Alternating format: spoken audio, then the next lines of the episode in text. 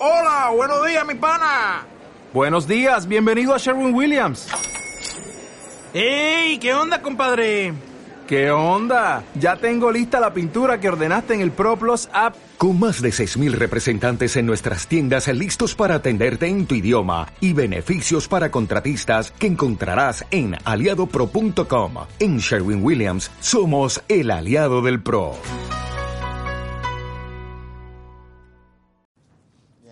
Buenas tardes, buenas noches a todos hermanos. Agradezco la oportunidad que tengo en esta oportunidad, agradezco a los hermanos que están aquí, que me han invitado y también a las visitas que están con nosotros. Gracias porque nos visitan y nos acompañan esta noche. Vamos a tener en esta ocasión un estudio sobre una palabra. La palabra que vamos a tratar de examinar es la palabra perfección. Esta palabra se encuentra en la Biblia. Y generalmente nosotros de alguna manera usamos esta palabra. Pero el interés de nosotros es en esta noche poder ver las aplicaciones y cómo la Biblia usa esta palabra para que nosotros podamos tener el beneficio de ella. En principio, enfoquémonos nosotros, hermanos, que Dios quiere que nosotros lleguemos a ese estado que se llama perfección.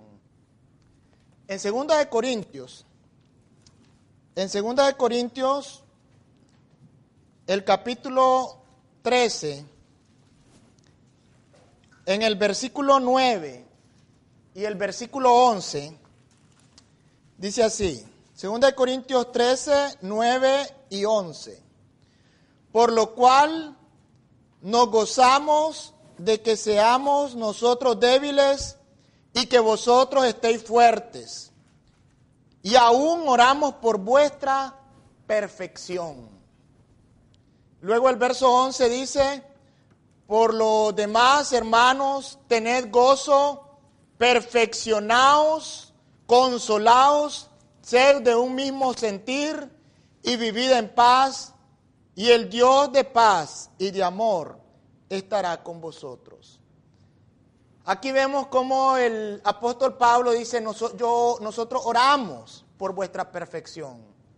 Y ustedes deben de buscar la perfección también. Cuando leemos también otro pasaje en Colosenses capítulo 1, versículo 28, Colosenses capítulo 1, versículo 28 dice, a quien anunciamos, amonestando a todo hombre, y enseñando a todo hombre en toda sabiduría, a fin de presentar perfecto en Cristo Jesús a todo hombre. Como podemos ver, estos pasajes son muy elocuentes y revelan que Dios quiere que nosotros lleguemos a ese estado. Para esto nosotros vamos a tener tres aplicaciones de la palabra perfección. La Biblia usa esta palabra en tres sentidos. Y eso es lo que nosotros queremos ver. El primer sentido que la Biblia usa la palabra perfección es en el sentido de pureza espiritual. De pureza espiritual. Y vamos a leer en el libro de Hebreos capítulo 10. Cuando nosotros leemos el libro de Hebreos, el libro de Hebreos habla mucho de los sacrificios de animales, de lo que se hacía en el Antiguo Testamento, que cada judío cada año llevaba un animal. Y en el día de la expiación daba este animal para ser sacrificado. La sangre de este animal era vertida, era derramada por el sumo sacerdote. Y los pecados del judío eran perdonados. Pero no eran perdonados todos los pecados. Eran únicamente perdonados los pecados del año que había cometido. El siguiente año, otra vez el judío necesitaba volver a sacrificar otro animal para que los pecados de ese animal fueran otra vez perdonados. Los pecados que había cometido en ese año. Y así hacía todos los años Era necesario sacrificar animales cada año. Así que un animal no era suficiente. Ese sacrificio no podía ser perfecto a ese judío. Necesitaban varios sacrificios y varios animales cada año para que el judío pudiera mantener esa condición de pureza espiritual. Cuando nosotros leemos en Hebreos 10, leyendo en Hebreos capítulo 10 del verso 1 al versículo 3 dice así, porque la ley, teniendo la sombra de los bienes venideros, no la imagen misma de las cosas, nunca puede para los, por los mismos sacrificios que se ofrecen continuamente cada año, hacer perfecto a los que se acercan. De otra manera cesarían de ofrecerse, pues los que tributan este culto limpios una vez, no tendrían ya más conciencia de pecado. Pero en estos sacrificios cada año se hace memoria de los pecados. Así que estos sacrificios eran sacrificios que se tenían que dar frecuentemente e indefinidamente. Un solo sacrificio no, bastaba y no podía ser perfecto al pecador. Cuando leemos el verso 10 al verso 14, habla de lo que hizo Jesús. Y hay una diferencia singular en lo que eran los sacrificios del Antiguo Testamento y lo que hizo Jesús. En Hebreos capítulo 10, leyendo del verso 10 al verso 14, dice así, en esa voluntad somos santificados mediante la ofrenda del cuerpo de Jesucristo hecha una vez para siempre. Y ciertamente todo sacerdote está día tras día ministrando y ofreciendo muchas veces los mismos sacrificios, que nunca pueden quitar los pecados. Pero Cristo, habiendo ofrecido una vez para siempre un solo sacrificio por los pecados, se ha sentado a la diestra de Dios de ahí en adelante esperando hasta que sus enemigos sean puestos por estrado de sus pies. Porque con una sola ofrenda hizo perfectos para siempre a los santificados. Jesucristo no, se va, no va a morir muchas veces. Jesucristo murió una sola vez. Su sacrificio es suficiente para perdonar los pecados de una vez por siempre. Cuando una persona obedece al Evangelio, cuando una persona es perdonada, cuando una persona viene a Cristo y lava sus pecados en las aguas del bautismo, los lava total y completamente. No lava un pecado, ni mil pecados. Cuando nosotros nos bautizamos, nuestros pecados son perdonados total y completamente quedamos sin pecado. Y a esa condición limpia, santa, se le llama perfección. Nadie puede ir al cielo con pecado. Nadie puede entrar al cielo con pecado. Pero Jesucristo, por su gracia y por su amor, nos limpia todos nuestros pecados cuando nosotros nos convertimos al Evangelio. Su gracia nos alcanza y nos perdona y nos limpia. Y en la Biblia, dice el verso 14, nos dice, dice que nos perfecciona, nos hizo perfectos. Yo no tengo pecado, no porque nunca he pecado, sino porque Cristo me limpió todos mis pecados, todos mis pecados y su ofrenda tiene ese poder. Su redención, su sacrificio es grandioso, es único, es sublime, alcanza algo que nada puede alcanzar y me hace perfecto en este sentido. Cuando nosotros leemos Colosenses también, otro pasaje que tenemos ahí, Colosenses capítulo 2. En el libro de Colosenses el capítulo 2, el versículo 12 y el versículo 13. Colosenses capítulo 2, el verso 12 y el verso 13 dice, sepultados con Él en el bautismo, en el cual fuisteis también resucitados con Él, mediante la fe en el poder de Dios que le levantó de los muertos. Y a vosotros, estando muertos en pecados y en la incircuncisión de vuestra carne, os dio vida juntamente con Él, perdonándoos todos los pecados. ¿Cuántos pecados Dios nos perdonó cuando nos bautizamos? Todos. ¿Y cómo quedamos nosotros si somos perdonados completa y totalmente? Quedamos perfectos. A esa condición de limpieza espiritual se le llama perfección. Así lo usa la Biblia. Y en este sentido, todo hombre y mujer fiel, todo hombre y mujer que viene al Señor es perfecta, no tiene pecado. Hubo un movimiento en el primer siglo que se le llamó gnosticismo. Este movimiento enseñaba que usted podía hacer cualquier cosa con el cuerpo y el alma no se manchaba. Usted podía hacer lo que usted quisiese, cualquier inmoralidad, cualquier maldad, y su espíritu no se manchaba, porque se enseñaba que el cuerpo era malo y el alma era buena, y que una y la otra cosa no tenían relación. Pero no era así, era una falsa doctrina. Y los cristianos se involucraron en el pecado nuevamente, creyendo algunos, inducidos por sus deleites y pasiones, volvieron a hacer, a practicar y a sus antiguos pecados seguirlos eh, haciendo. Y Juan, cuando escribe en Primera de Juan, en Primera de Juan capítulo 1, Primera de Juan capítulo 1, Juan habla acerca de eso. Y Juan habla de que esto no es cierto de que el cuerpo no se puede hacer algo con el cuerpo y el alma no se mancha. Y que lo que ellos están haciendo es algo absurdo y ridículo. Cuando uno hace algo con el cuerpo, esto tiene que ver también con el alma. Y las dos cosas están conectadas.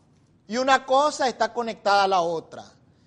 Y Juan les dice en, en Juan, primera Juan capítulo 1, del verso 5 al verso 9, dice así, este es el mensaje que hemos oído de él y os anunciamos, Dios es luz y no hay ninguna tinieblas en él. Si decimos que tenemos comunión con él y andamos en tinieblas, mentimos y no practicamos la verdad. Pero si andamos en luz, como él está en luz, tenemos comunión unos con otros y la sangre de Jesucristo, su Hijo, nos limpia de todo pecado. 8. Si decimos que no tenemos pecado, nos engañamos a nosotros mismos y la verdad no está en nosotros. Ellos estaban haciendo cosas pecaminosas y decían que el alma no, no se manchaba. Le dice Juan, ustedes están equivocados. Ustedes están perdidos espiritualmente porque esto está afectando su vida espiritual. Verso 9. Si confesamos nuestros pecados, Él es fiel y justo para perdonar nuestros pecados y limpiarnos de toda maldad.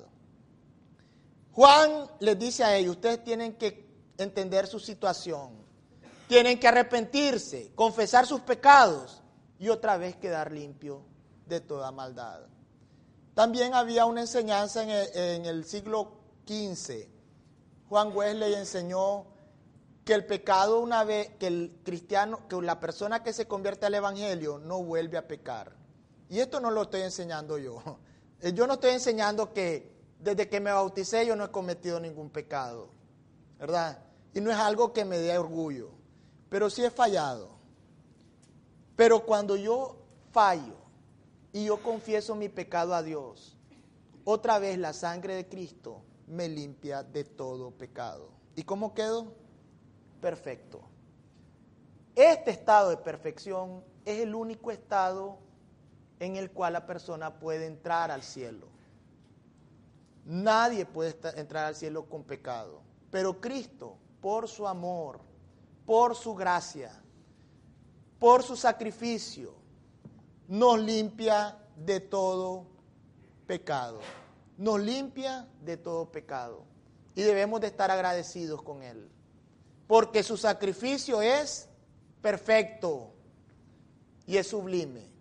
Y hace posible la redención de nuestros pecados. Así que en este sentido, esta palabra, perfección, tiene que ver y se usa en la Biblia para describir la condición de limpieza espiritual de aquellas personas que vienen a Cristo y que la gracia los alcanza, los perdona, los limpia, los santifica, los justifica y les da una promesa de eterna redención.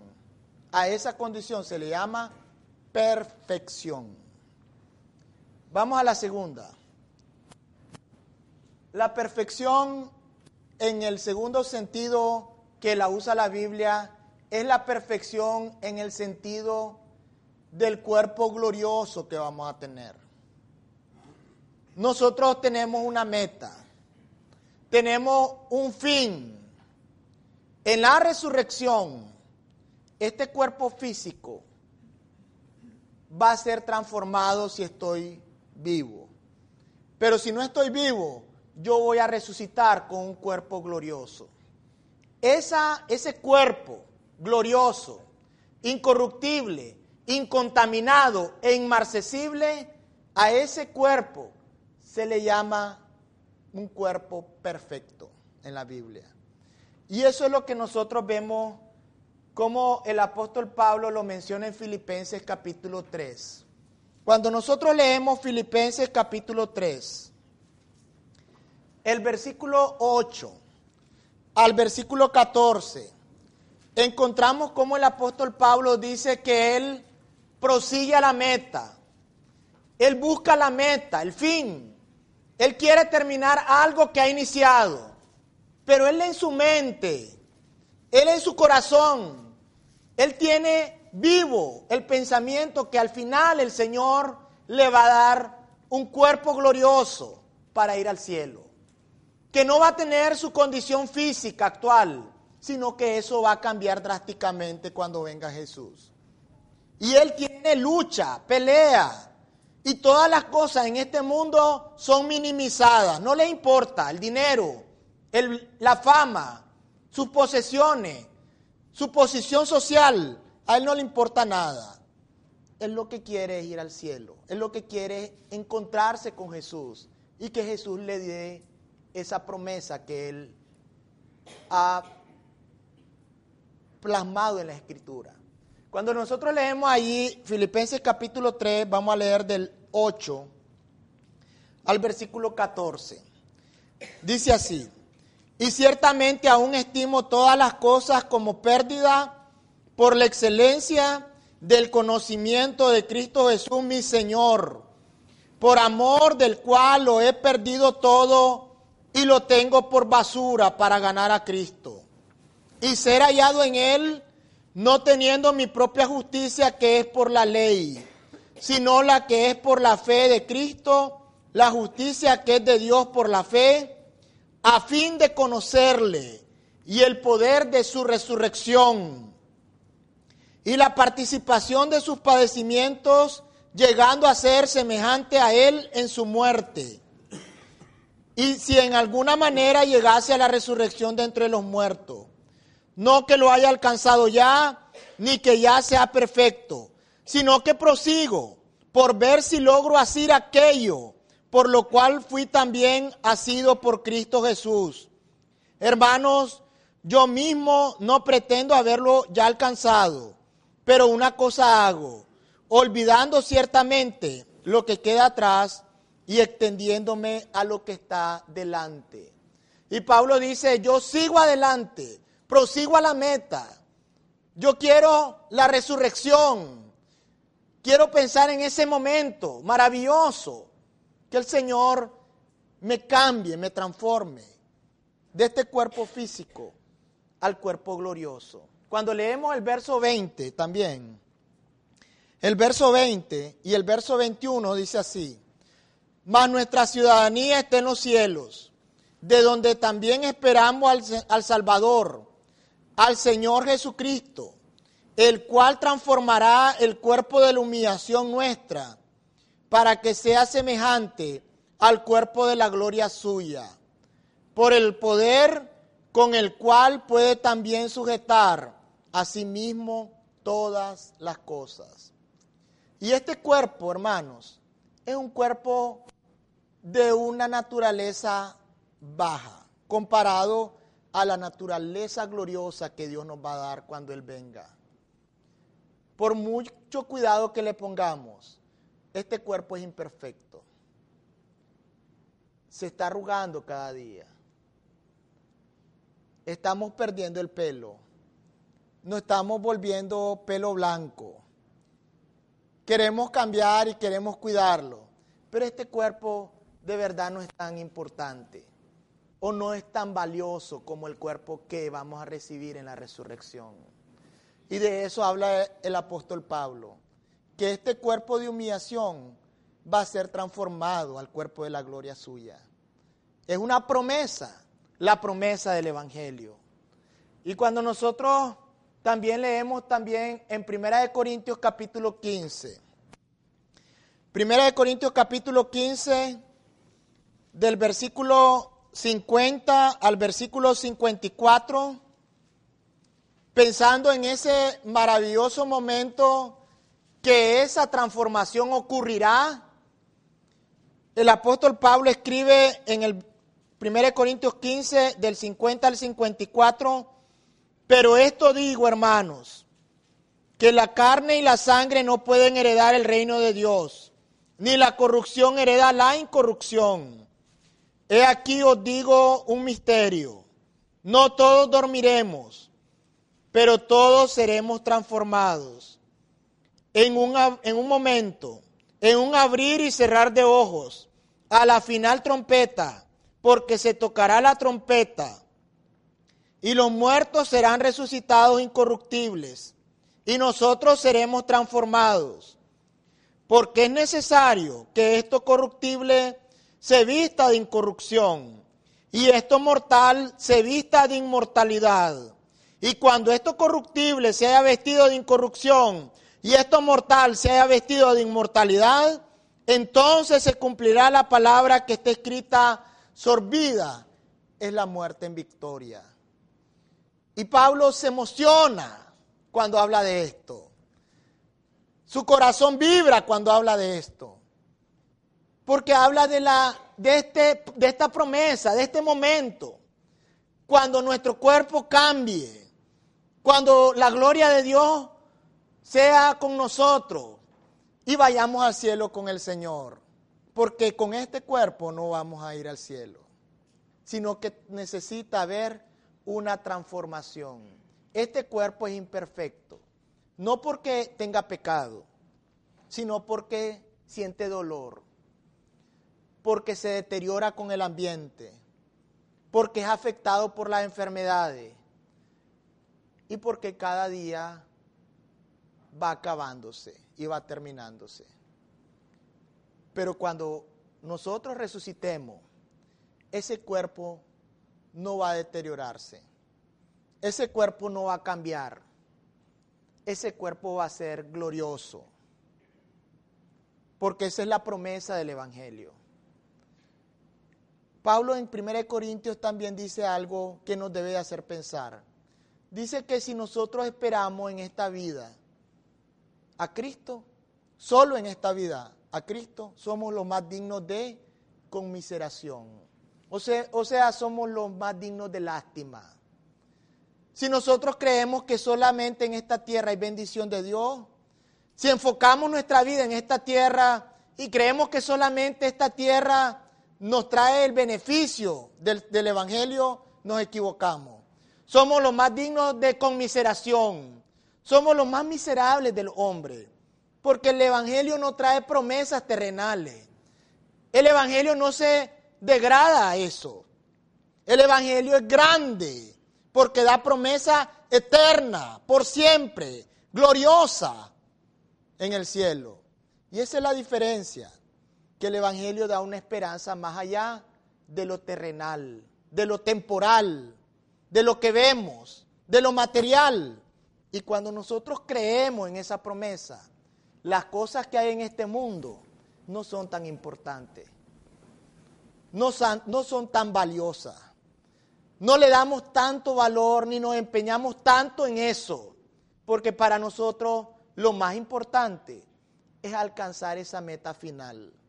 Llegar al fin sirviendo al Señor y recibir esa gloria que en nosotros ha de manifestarse. Hay otro pasaje que habla de esto. Segunda de Corintios capítulo 4. Segunda de Corintios capítulo 4 del versículo 16 al capítulo 5, el versículo 2. Dice así, por tanto no desmayamos. Antes, aunque este nuestro hombre exterior se va desgastando, el interior, no obstante, se renueva de día en día. Porque esta leve tribulación momentánea produce en nosotros una cada vez más excelente y eterno peso de gloria. No mirando nosotros las cosas que se ven, sino las que no se ven. Pues las cosas que se ven son temporales, pero las que no se ven son eternas porque sabemos que si nuestra morada terrestre, este tabernáculo se deshiciere, tenemos de Dios un edificio, una casa no hecha de manos eterna en los cielos. Y por esto también gemimos, deseando ser revestidos de aquí a nuestra habitación celestial. ¿Y qué deseo tan grande tenía este hombre? Cuando uno, cuando uno lee la Biblia, y lee este pasaje y este fragmento y piensa en, lo que era Pablo en su cuerpo, que fue flagelado, que tenía heridas por todos lados, que probablemente las pedradas que le habían ocasionado en Listra tenía algunos huesos quebrados. Su apariencia era una apariencia deteriorada. Era un hombre que había sufrido mucho por causa del Evangelio. Pero él dice, no importa, cada día mi cuerpo va acabándose, mis fuerzas se van terminando, pero no importa, porque yo tengo una esperanza. Yo no pongo la esperanza en este cuerpo, en esta vida. Mi esperanza está en el cielo. Y si esto lo agarran y lo deshacen, no importa, tengo una casa no hecha de mano en el cielo. Y gemimos, porque esa habitación celestial, nosotros podamos ser revestidos. ¿Qué tan, hermano, fuerte está esa esperanza en usted? ¿Qué tan viva está esa esperanza en usted? Cuando una persona tiene esta esperanza, de verdad, estas cosas no son importantes. Pero cuando no es así, estas cosas terrenales le damos tanta importancia y tanto valor que descuidamos las cosas espirituales. Nosotros no vemos las cosas que se ven. Nosotros vemos las cosas que no se, que no se ven. Porque estas cosas que se ven, un día se acaban, un día terminan, un día ya no van a estar. Lo bello de la ciudad, lo bello de los edificios, la belleza de las cosas terrenales, un día se va a acabar. Dios los va a contraer todo y lo va a consumir. Y lo que va a quedar es lo espiritual, lo que no se ve.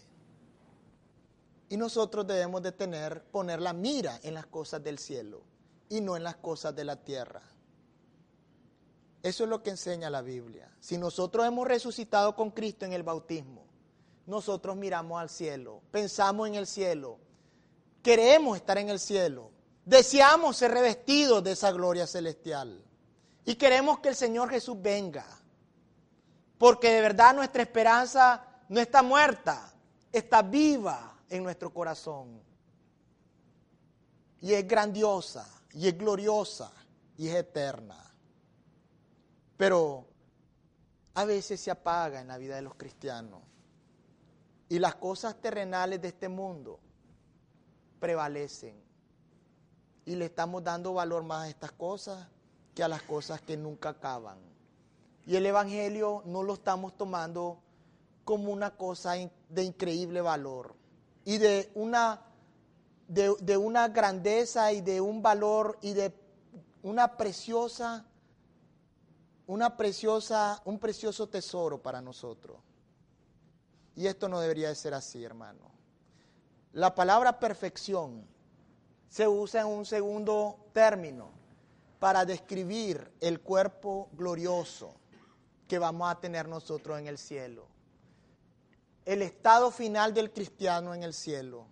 Allí vamos a ser perfectos. Nuestro cuerpo va a ser perfecto porque va a ser un cuerpo inmarcesible, incontaminado. No se va a marchitar, no se va a deteriorar, no va a cambiar, va a ser perfecto. Y en este sentido, nosotros vamos a lograr esa perfección cuando Jesús venga por segunda vez. Y tenemos un tercer sentido. La perfección en el sentido de madurez espiritual. También la Biblia usa en este sentido la palabra perfección. Filipenses capítulo 3. Filipenses capítulo 3, en el versículo 15 al versículo 17, el apóstol Pablo usa esta palabra otra vez, perfección, pero en este sentido de madurez espiritual. Y fíjense en lo que dice el pasaje acá. Así que todos los que somos perfectos, esto mismo sintamos y si otra cosa sentís, esto también os lo revelará Dios. Pero en aquello a que hemos llegado, sigamos una misma regla, sintamos una misma cosa. Hermanos, sed imitadores de mí y mirad a los que así se conducen según el ejemplo que tenéis de nosotros. Y aquí está como una pista de lo que puede ser la madurez espiritual. ¿Cómo nosotros sabemos que estamos alcanzando esa madurez? Bueno, cuando podemos decir lo que el apóstol Pablo dijo aquí. Sed imitadores de mí. ¿Puede usted decir eso? Como dijo Pablo en otro pasaje en, en 1 Corintios 11.1, que lo imitemos a Él porque Él imita a Jesucristo. Eso es madurez. Dice Pablo que miren el ejemplo de él y también miren el ejemplo de otros hermanos que han alcanzado esa situación, esa condición. Cuando uno puede decir esto, esta persona está alcanzando la madurez. Cuando uno puede decir, imítenme a mí, miren mi conducta, miren mi carácter, miren mi vida, miren mi responsabilidad, miren mi disciplina, imítenme a mí porque yo estoy haciendo lo correcto. La madurez espiritual es eso, hermano. Una persona que puede decir esto con, categóricamente. Una persona que puede ser imitada en su conducta y en su formación espiritual. Si no es así, todavía usted no es maduro. Si usted es un irresponsable, indisciplinado, es una persona que su carácter no ha cambiado mucho, si tiene problemas en algunas cosas de la vida, si le da valor a cosas terrenales y descuida sus responsabilidades espirituales, usted todavía no ha alcanzado esa madurez. Tiene que buscarla, tiene que empeñarse, tiene que cambiar y tiene que enfocarse más en las cosas espirituales para que usted crezca. Y ese crecimiento lo va a ayudar a ser un ejemplo en la iglesia. En Hebreos capítulo 5 también, en Hebreos capítulo 5 se usa nuevamente esta palabra perfección en este sentido, en el sentido de madurez espiritual. Hebreos capítulo 5 del verso 11 al capítulo 6, el verso 1, dice así, acerca de esto tenemos mucho que decir y difícil de explicar por cuantos habéis hecho tardos para oír. Porque debiendo ser ya maestros, después de tanto tiempo, tenéis necesidad de que se os vuelva a enseñar cuáles son los primeros rudimentos de las palabras de Dios. Y habéis llegado a ser tales que tenéis necesidad de leche y no de alimento sólido. Y todo aquel que participa de la leche es inexperto en la palabra de justicia, porque es niño. Pero el alimento sólido es para los que han alcanzado madurez, para los que por el uso tienen los sentidos ejercitados en el discernimiento del bien y del mal. Por tanto, dejando ya los rudimentos de la doctrina de Cristo, vamos adelante a la perfección, no echando otra vez el fundamento del arrepentimiento de obras muertas de la fe en Dios. Y cuando vemos cómo Pablo, cómo este escritor del libro nos enseña y nos dice que estos hebreos habían pasado 30 años. El día de Pentecostés, cuando se predicó por primera vez el Evangelio, se convirtieron tres mil judíos. Luego, 30 años después, se escribe a estos judíos que tenían 30 años de ser cristianos. Y es increíble lo que se, se encuentra. Después de 30 años, dice el escritor, es difícil explicarle las cosas a ustedes, porque ustedes se han vuelto tardos para oír. Tienen problemas ustedes en asimilar las cosas espirituales. Se les dice, pero no le entienden, porque no las quieren entender.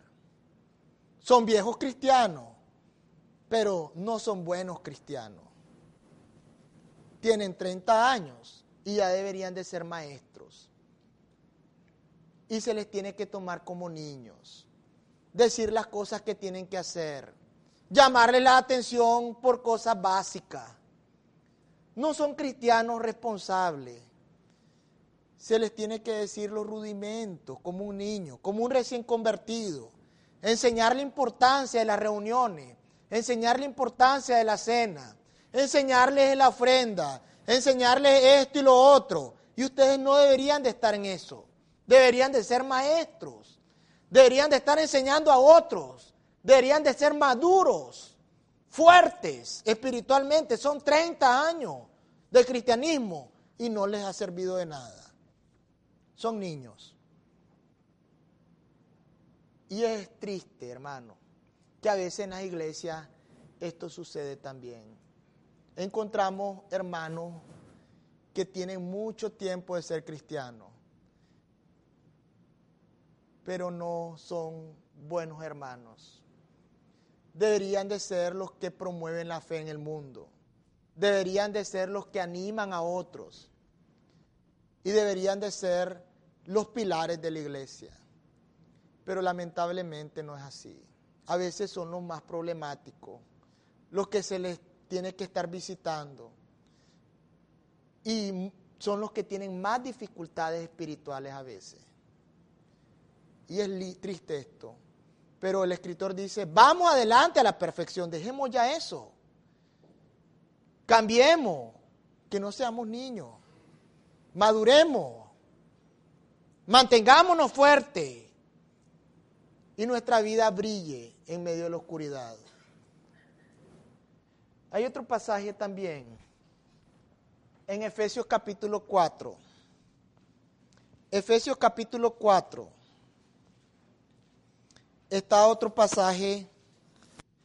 En Efesios capítulo 4, del verso 11 al verso 15, está otro pasaje que habla de la perfección en este sentido de madurez espiritual.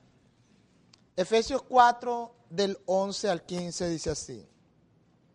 Y él mismo constituyó a unos apóstoles, a otros profetas, a otros evangelistas, a otros pastores y maestros, a fin de perfeccionar a los santos para la obra del ministerio, para la edificación del cuerpo de Cristo, hasta que todos lleguemos a la unidad de la fe y al conocimiento del Hijo de Dios a un varón perfecto, a la, a la medida de la estatura de la plenitud de Cristo, para que ya no seamos niños fluctuantes, llevados por doquiera, de todo viento de doctrina, por estratagema de hombres que para engañar emplean con astucia las artimañas del error, sino que, que siguiendo la verdad en amor, crezcamos en todo en aquel que es la cabeza, esto es Cristo. Y aquí vemos, hermanos, la razón por la que el Señor estableció esto de apóstoles, profetas, evangelistas, pastores, maestros. No es porque Dios quisiera esto dejarlos de adorno. Dios tiene evangelistas y Dios quiere que la iglesia tenga pastores porque hay un programa de edificación bien elaborado y establecido por la iglesia local. ¿Para qué? ¿Para qué venimos hoy? ¿Para qué usted está aquí hoy? ¿Cuál es la razón de que usted esté aquí hoy? ¿Cuál es el propósito por el cual está presente? Para crecer, para perfeccionarse, para que ya no sea un niño fluctuante, para que no se caiga y se levante. Para eso son las reuniones, para esas son las actividades espirituales, para fortalecer a la persona, y que la persona no esté cayendo y levantando para que no sea vacilante en su vida espiritual y crezca en todo, se perfeccione, madure espiritualmente y que él ya no tenga deficiencias espirituales. Por eso usted está aquí hoy. Por eso son importantes las reuniones de la iglesia. Por eso es necesario que estemos presentes. No es porque esto es un juego, o porque alguien quiere que usted esté aquí o porque queremos verlo todos los días, sino porque usted necesita eso. Usted necesita perfeccionarse, crecer y que seamos uno y perfectos en la madurez. Lo necesitamos, lo requerimos y lo debemos de hacer. Y debemos de tomar en serio más estas cosas. Porque si no lo hacemos, vamos a siempre estar fluctuando, cayendo, levantándonos y dando problemas en la iglesia. Porque no tomamos en serio lo que es el cristianismo. El cristianismo no es un juego. El cristianismo es algo serio. Es algo que le debemos de poner importancia. Es lo más importante para nosotros, nuestro crecimiento espiritual. Y debemos de hacerlo. Debemos de alcanzar esa madurez. ¿Saben, hermanos? que iglesias que tienen décadas, no hay ancianos en la iglesia. ¿Saben por qué no hay ancianos en la iglesia? Porque no hay madurez. Porque el estándar de madurez espiritual son los ancianos. Los ancianos son el ejemplo de la Grey. Ese es el estándar espiritual de, de Dios, que hay ancianos. Cuando hay ancianos, hay madurez, porque estos son los hermanos maduros. ¿Y qué está pasando con nuestra familia? ¿Qué tipo de cristianismo estamos viviendo nosotros? Si nuestra esposa y nuestro hijo nos casamos y somos cristianos ambos, pero nuestros hijos no son cristianos. ¿O qué tipo de cristianos son que no podemos ser ejemplo? en nuestra familia. Si, nosotros somos cristianos y nuestra esposa es cristiana y nuestros hijos son cristianos, somos pastores de una iglesia. Y debemos de hacerlo, hermano, porque Él es el estándar de madurez. ¿Sabían ustedes que en Nicaragua, El Salvador, Honduras, creo en Guatemala hay una que tiene pastores, pero ninguna, además de esa, hay pastores? y hay iglesias viejas, cristianas viejas, años, de 30, 40, 50 años, y nos vamos a morir nosotros y no va a haber pastores. ¿Qué tipo de cristianismo estamos viviendo? ¿Es una pantalla el cristianismo que, hace, que vivimos o una realidad? Porque si es una realidad, entonces debemos de manifestarlo en nuestra familia y en nuestra esposa y en nuestro hijo. Qué triste es morir, hermano, y que la fe se muera con nosotros. Sería muy triste que nosotros muriéramos y se acabe la fe. Y no siguiera en nuestro hijo. Y no siguiera en nuestra familia, nuestros nietos. Pero a veces eso es una realidad. A veces solo nosotros somos los cristianos. Y nadie más. Y cuando nos muramos, se acabó la fe. Y nos vamos a morir y no va a haber ancianos en la iglesia. ¿Por qué? Porque no hay madurez. La madurez no es una teoría, hermano. La madurez se establece, se manifiesta cuando hay ancianos. Los ancianos son el estándar de madurez. Si no, todo lo que hacemos es una, es una cosa muy débil. Así que la perfección, el obispado como estándar de madurez, y estas son las tres cosas que hemos visto hoy. Para recordarle, la Biblia usa en tres sentidos la madurez espiritual. El primer sentido, en limpieza espiritual. El segundo sentido, el cuerpo glorioso que vamos a tener un día en el cielo. Y en el tercer sentido, la madurez espiritual. Si usted hoy no está visitando y no es cristiano, nosotros lo animamos a que se haga cristiano, a que venga a la fe, a que se arrepienta de sus pecados y que venga porque Dios quiere perdonar sus pecados, porque Cristo derramó su sangre por sus pecados y se bautice para que usted pueda tener la perfección de su alma y pueda tener la esperanza del cielo y comience a crecer como un cristiano nuevo. Lo animamos hoy. Si usted todavía no es cristiano, venga, el Señor le puede dar el perdón. Pero si usted es un cristiano, hermano, motivémonos más.